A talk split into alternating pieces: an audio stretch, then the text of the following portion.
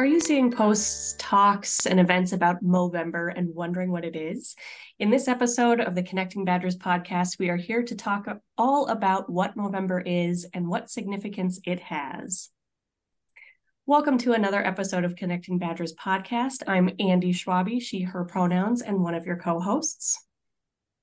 And I am Gitanjali Dele, she, her pronouns, the other co host. We are really honored to be joined today by one of our providers at UHS, Matt, who is joining us to share with us all about the men's mental health and Movember. Welcome, Matt, and you can introduce yourself. Hi, everybody. I'm really glad to be here too. Uh, my name is Matt Sablan, he, him pronouns, and I'm one of the generalist therapy providers here at MHS. We're very happy to have you. Um, we want to start with the basics. So, can you explain what is Movember? What does it signify? And why do we need it? Why do we need to talk about men's mental health? Movember, you know, the kind of word combination of men's mental health is like a lot of the other heritage months and types things you see designated on calendars. Uh, it's an opportunity to intentionally focus on something that really matters all the time, but by giving it some intentional space, it makes it a little easier to draw attention to it and act as a kind of check in, both for us personally and really as a society. And so, November is the one that's designated as a month for being especially aware of men's mental health. And that's where it comes from. It gets that special attention, I think, because particularly here in Western culture, but really not just Western culture, a lot of cultures actually. Mental health not just is a topic that sometimes people struggle to talk about or see as valid, but it can be especially difficult for men, where in many cultures, the idea of needing to be strong, to needing to be brave, to be independence, the breadwinner, to be uh, somehow invulnerable and never show weakness, result in implicit and sometimes even explicit messages that you're not allowed to have feelings, you're not allowed to have anxiety, to grow depressed, and adds an extra layer of commentary to mental health struggles that you're somehow not just failing or being weak, but you're failing as a man, you're failing at your gender identity or the role you're meant to play in your family or your relationships. And that just adds another burden to an already really burdened topic that people should have the freedom to talk about and explore. Yeah, it sounds like there are so many challenges that you've already mentioned, and that was actually going to be my next question. What challenges do you feel exist for people identifying as male in seeking help for mental health? And I know you talked about some, and I'm also thinking about things that you've heard from clients, things that you've heard from, from friends, or even personal experiences. Yeah, there's quite a few. I mean, obviously, every population has its own struggles, but um, for men in particular, uh, and across in the ways I'm talking about, there's a way in which mental health tends to be equated with being emotional or weak, um, which actually is a sort of dirty underside of really misogynistic or patriarchal views that tend to apply those labels to women. You know, it's like, oh, stop crying, stop being a girl about it. You know, the idea of being a girl or a woman is actually seen as a negative, and then that gets applied to men when they demonstrate the capacity to feel. Uh, so that can be a real struggle just off the face of it. You know, young boys being told that they're behaving like girls when they cry, when they get scared. Uh, even the phrase man up is a call to push emotions aside a lot of the time uh, and to not feel the need for them to be expressed, honored, recognized, what have you. And that exists in different ways in different cultures. So, for example, you know, I'm Mexican on my mom's side. And in a lot of like Latino, Latinx communities, there's a real problem with machismo culture of men having this kind of hyper masculinity where they can't show emotions about anything uh, to the point of maybe even struggling to admit sadness, to tell a partner that he loves her. You know, these things end up being labeled as a kind of anti-male behavior and then adds onto more pressures like down the line. Um, so like culturally there's definitely a piece of it there. You'll see it in implicit ways. Um, you know I, I can remember sitting at family gatherings and having extended family praise male members of the family who were around my age who were bigger and stronger because they were in sports and then being made fun of because I was not seen to be in as manly a sport. Like I wasn't in football, but I was in track and field, something like that. And fortunately, the days of being explicitly told to be a man, you have to be these kinds of ways are, I think, improving insofar as it's not as common, but it still exists. Mm-hmm. But it really doesn't matter if you're told it explicitly. The implicit message is there too, even if you just look at commercials of mm-hmm. what does the alpha male look like? Like there are no images that celebrate masculinity quite so clearly as like uh, Daniel Craig and James Bond, which are great movies. Like I enjoy them, but at the same time, it's this image of the classic male archetype who does not suffer, does not break down.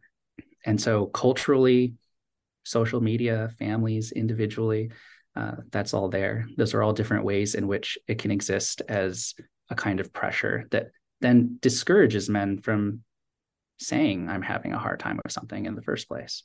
I'm also thinking about the lack of modeling for vulnerability that a lot of men don't receive in their lives. On the other hand, women are expected, uh, sometimes even pressured to be vulnerable, but men don't or male identified people don't get to see the different ways in which they can be vulnerable from dads or from other male identified figures in their lives and how that then impacts accessibility even when they are in therapy, even when they're sitting in the room across with a therapist, and this um, stigma around being vulnerable that you were talking about, Matt. Yeah, that's really true. And that goes to that implicit messaging again, but in a more positive direction. That when you can see it happening and see it happening and being received well, it gives you tacit permission to embrace that. And we don't often see male figures who are grappling with emotions in healthy ways in a lot of social media. We often see men, and we just saw this actually yesterday, where a US senator in Congress challenged somebody to a fight and said, Well, this is how I was raised. And it's just there it is at the top, the highest level of American government in the seat of Congress, like a senator saying, like, well, in order to be a man, I have to challenge someone to a fight here in the building. We at the same time have that example. But then you're not necessarily going to see a lot of things where it's a man crying openly about how he's lost someone or made a mistake uh, going in and apologizing. Having male friends in this regard who can do this with and for and in front of you is really important and really a kind of countercultural move um, to have like a male friend openly weep in front of other men i think is really powerful. I think we even now there's an instinctual oh this must be really bad if he's letting himself cry. And that is an acknowledgement of the fact that we expect them to hold it in in some regard. I also want to extend this conversation to um, the idea of self-care. And you know we we've been talking a lot about men's ability and permission from society to have emotions express them and all of that um, but i also want to touch on how self-care is often framed in a very feminine lens and of course exactly what you already mentioned matt when things are framed in a feminine lens, it's usually seen as a negative for male identified folks. It's usually seen as weaker or, you know, not acceptable in some way. Um, I'm curious about your thoughts of talking about how to take care of ourselves and what stress relief means and what self care means for people who are male identified. Yeah, I, I I'm simultaneously torn with the phrase self care. On the one hand, I'm a huge advocate for it. In fact, I did a lot of my undergraduate thesis work on self care in the Western tradition. On the other hand, I grow conflicted about it because sometimes when we talk about self care, we can describe it in a way that makes it sound like it's a specific intentional act that we need to do from time to time, as opposed to it being an overall awareness that we ought to have in general. Um, too often we treat self care like something that you need to get to from time to time to make sure you're okay, like going to the dentist. Whereas to stay with that kind of imagery, self care would really be the regular brushing of teeth. It's to have a genuine, enduring awareness of your own needs in any given circumstance where you are actively caring for them. And then occasionally in hard times, you might go out of your way to more intentionally care for yourself. And I think that can ring especially true for men because, again, you know, women are socialized, at least in many cultures, to be able to cry at an earlier age, to be able to hug a friend at an earlier age, to be able to casually tell friends that they love them or how important they are. And for men, a lot of the times, those feelings of affection, those forms of expressing how much you, care about somebody, are reserved for romantic relationships. And I actually think that that's part of the reason why there can be so much anxiety around sex and romantic relationships for men because in a way society sets them up to try and get all their emotional needs from one person and one type of relationship as opposed to having the ability to feel affirmed and cared for across the whole spectrum of relationships and communities. And so in that regard i think self-care for men starts with being able to admit that you have needs and feelings in the first place and that they matter. And then, just like any other person, taking an eye to noting, okay, where do those needs and feelings come from? How do they get soothed? What does it look like when I can tell I'm maybe trending in a direction where I'm starting to struggle more? What are my personal check engine lights? for men, I think where it maybe divulges is to have a particular awareness to having nervousness around expressing that need. And even if you're a man who actively, such as myself, who actively is very comfortable with and intentional about the idea that, oh, I have feelings and they matter, to recognize that you were still born into a society that constantly messaged in some ways that they don't in some way you know and i'm a big believer in all these things. I'm a therapist. I'm very affectionate with friends but i'll still catch myself uh, having moments like watching a movie and something will happen and i'll feel the instinct to cry. And a split second after i might have the instinct to kind of hold it back because oh no hold on. It's going to look weird. I think another one we're starting to see now too is the rise of the language of simping, um, this idea that men who work too hard to make a woman happy or attract a partner are simping, um, which becomes this derogatory term for a man who is essentially debasing himself um, for a partner, for a woman.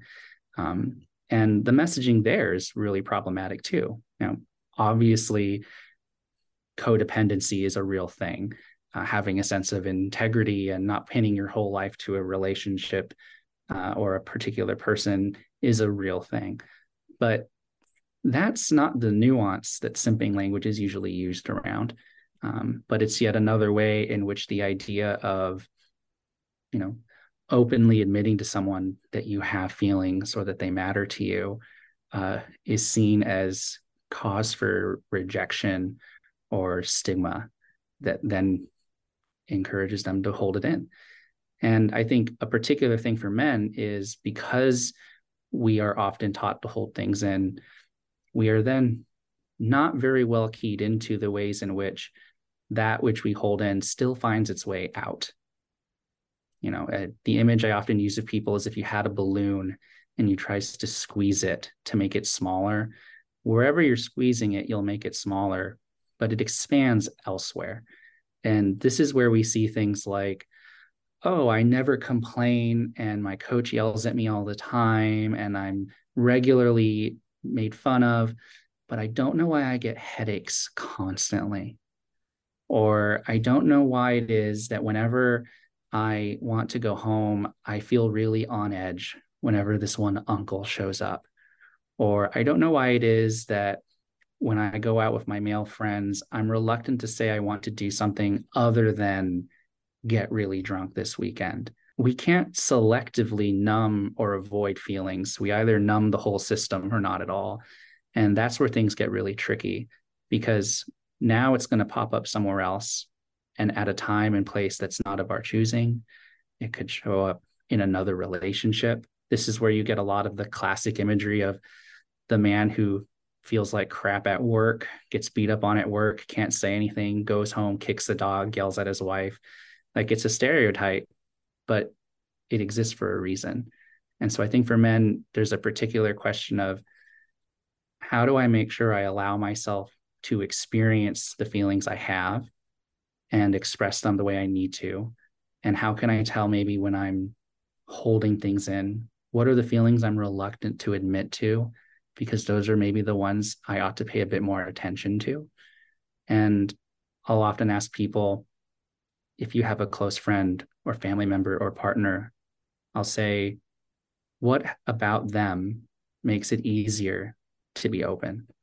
Because that's usually a template for what I need in order to feel safe and then start actively looking for that in other relationships too, whether it be with men, women, what have you. I think you have so beautifully painted this complex picture of men's mental health, but also the the personal struggles that each individual male identifying person can feel in terms of identifying and uh, being aware about needs, but then expressing them and then also getting getting the support from multiple and layered relationships versus basing it off of this one person or one relationship and not trying to numb it out. I think that was very very well said and i really appreciated the examples that you provided in line with those examples and this theme of awareness and identification what are some warning signs we can watch out for in our male identified friends no, it's a good question. And again, I, I want to hesitate somewhat just because all the things I can think of as a warning sign in a male identifying friend, person, loved one, stranger, they're oftentimes the same things I would say for anybody at all, regardless of gender. Um, so that's maybe my first observation. But I would say to look to yourself and say, when I'm feeling uncomfortable, what do I do? You know, for a lot of people, it's becoming quieter more withdrawn, uh, seeming a bit on edge. It's suddenly not wanting to go out as much, isolating more. You know, those are signs of someone feeling uncomfortable. At the same time, because men are often put under pressure to man up, um, you can sometimes see, and I've seen this with other men um, in my own life, where they're obviously uncomfortable there's a pressure and so they step into it because they feel like they have to. And so when you see someone doing something and you kind of get the feeling that they're doing it out of social pressure you know they you seem like they're they seem like they're mimicking or aping what's going on as opposed to genuinely being there you know that's a sign of discomfort and i think men in particular can sometimes be prone to that because the option of saying no carries so much weight. So I think that's one. Um, I think paying attention to how a person behaves and speaks in different contexts.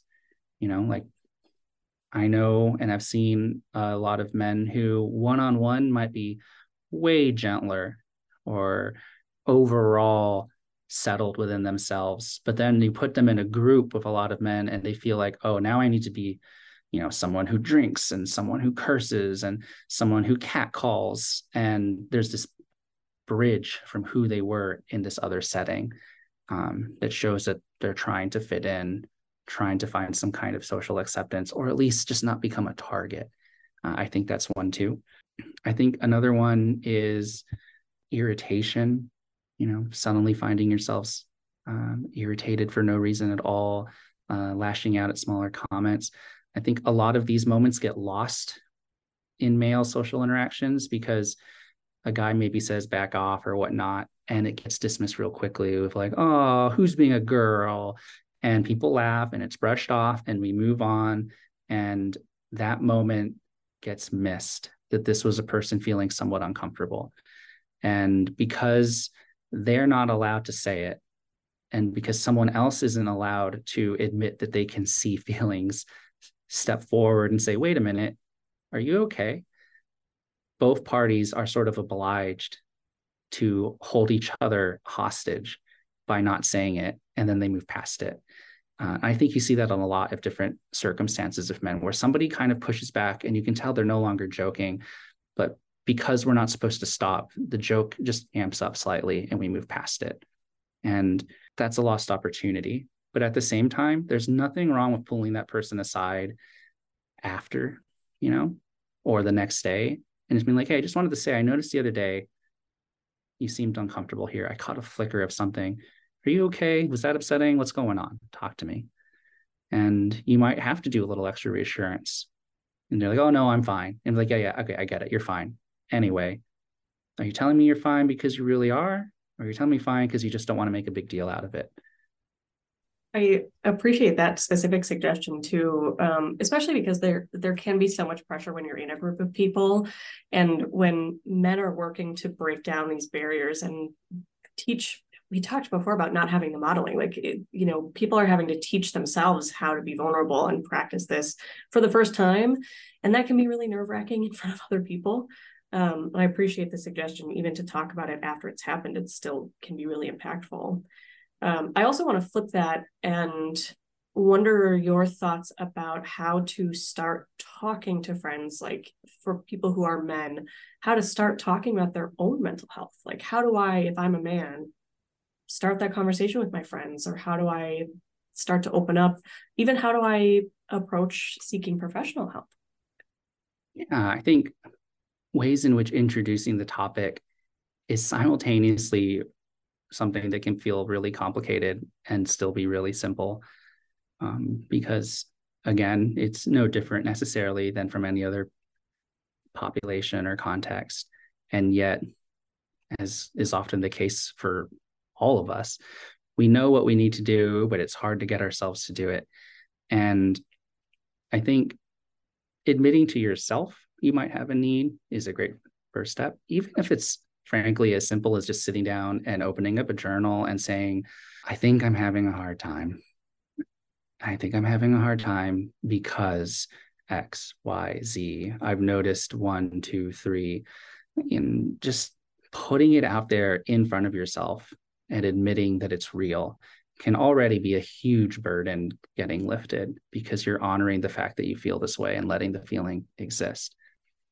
And then when it comes to speaking to someone else, you know, there's no rule that says you have to dive all the way in right off the gate.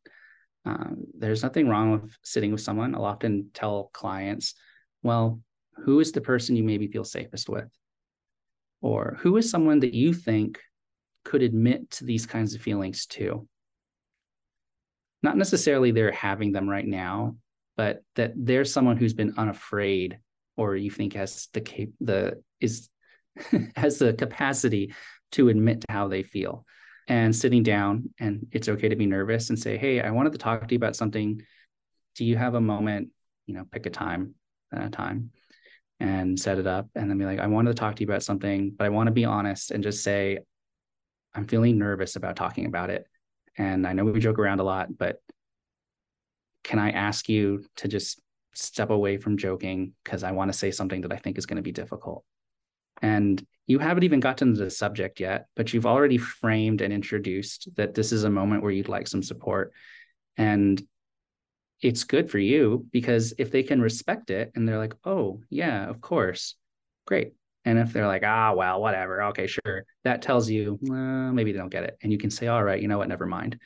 or just share something entirely different. But just admitting, like, I have something I want to talk about and I'm nervous. We tend to want to reassure people when we're given the opportunity because we love being helpful because we're social creatures. And we love being able to identify and feel humanized that, hey, I go through that too. So being nervous is actually something that everyone can identify with, whether they want to admit to or not. And so starting with just saying, all right, I have something I want to say. I'm a little nervous. I'm going to ask if you would just let me start and maybe don't speak until I say I've got I've done and I got it off my chest. Um, there's nothing wrong with writing it all down ahead of time because it's hard to come up with in the moment and saying I have something I know it might seem silly but I'd like to just read it out loud because I want to make sure I say it correctly and I'm afraid I might not. So could you just hear me out on this real quick? And then just reading it. And frankly, if you're nervous about face to face, there's nothing wrong with sending an email, um, sending even if need be a text message. I might personally prefer the email, even if it means texting someone to check their email, just because the small screen of a text message makes anything that's more than three sentences feel inherently massive because it took up the whole screen. So you find yourself trying to make it shorter all the time. Whereas in an email, you can speak a bit more freely. And just sending the email to them and saying, when you're done reading this, can you give me a call? Or sending it to someone and saying, I just sent something to you. Do you think you could open up and read it? Because it's a way of sort of putting the words out, having a chance to articulate it ahead of time. Like all of that's fair as well. And if there's someone in particular that you feel safe with, broaching it to first, and then asking them, could you tag along with me while I talk to someone else so that you have that support there? It's a great thing to do. And then whatever you end up doing for it, try to set out a distinct goal of like, why am I telling them? And what am I hoping for? Because it will make it easier to organize your thoughts I really appreciate you sharing all of those ways. And I also want to throw in like that people can reach out, to, like you can reach out in any way that feels more fitting or more mm-hmm. aligned to you.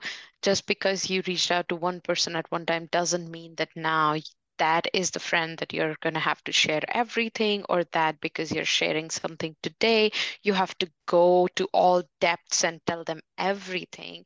Um, I think a lot of um, our male identified friends and people don't get a lot of good examples. And I think all of us actually don't get a lot of examples on boundary setting also.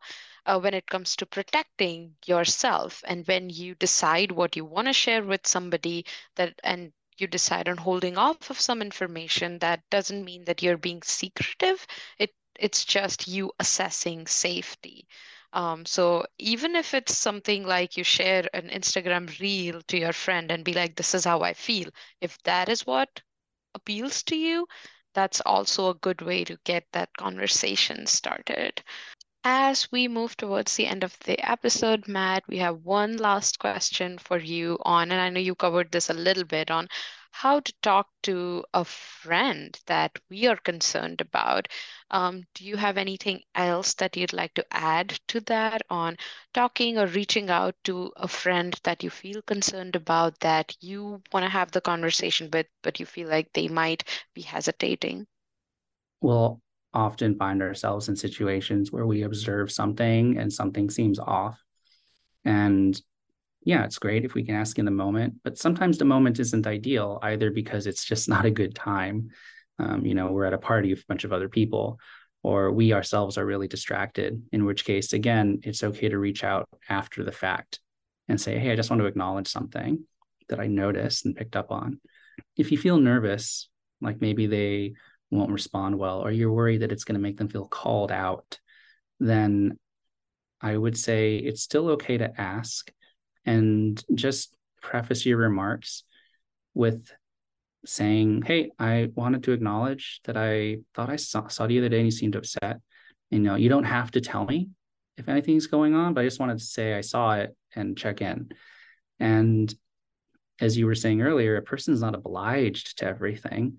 You know, I have some friends who've gone through really difficult situations and there's this weird mix, right? Because on the one hand, they want to be checked in on. And on the other hand, they don't want to feel like they're constantly being reminded about it.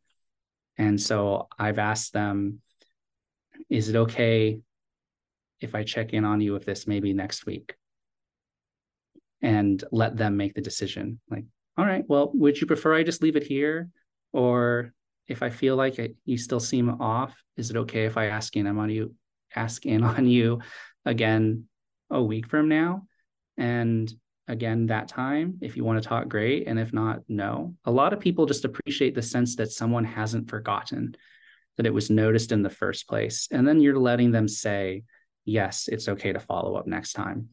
And then you can just let it be. And in the meantime they know that you're aware and can reach out when they're ready. You know there's nothing to force and kind of go from there i think one time actually i noticed i was struggling with being depressed and I had noticed that I had gotten so used to it that I was concerned that I wasn't really taking it seriously. And so I asked a friend of mine, a male friend of mine, if he could call me every Thursday at seven and just ask how I was doing because it would keep it on my radar. And it's a great guy. And he agreed to do it. And we just did that somewhat indefinitely until it felt like the need for it passed. And it wasn't even necessarily that we spoke for a long time. I think a lot of the time we spoke for five minutes because he was driving home to his own family.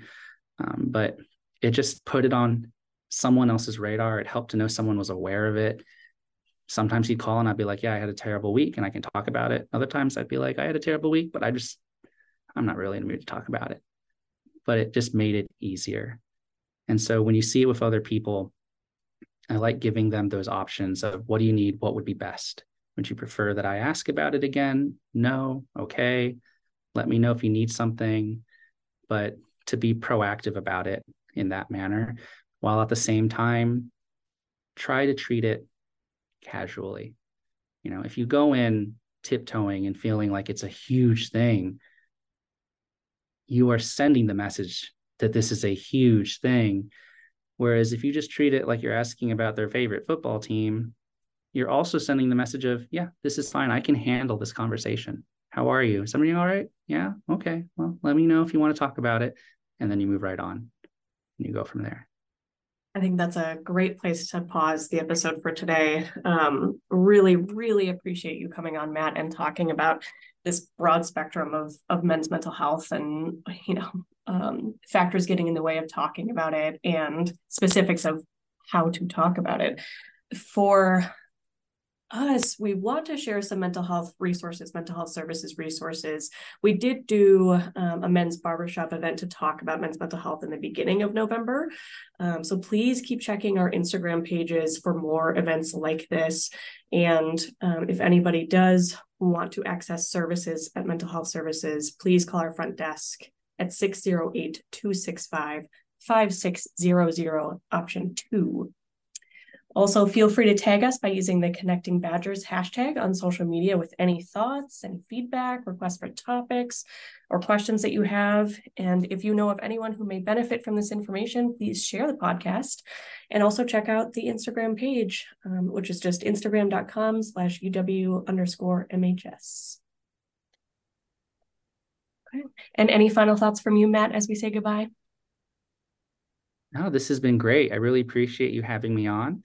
And if anyone listening would like to talk of any gender, uh, I am actually the MHS Let's Talk provider uh, at the college library for this fall 2023 semester on Tuesdays from 3 to 5 p.m. It can be a little hard to find, but I promise if you go, there's signage or you can ask people at the front desk.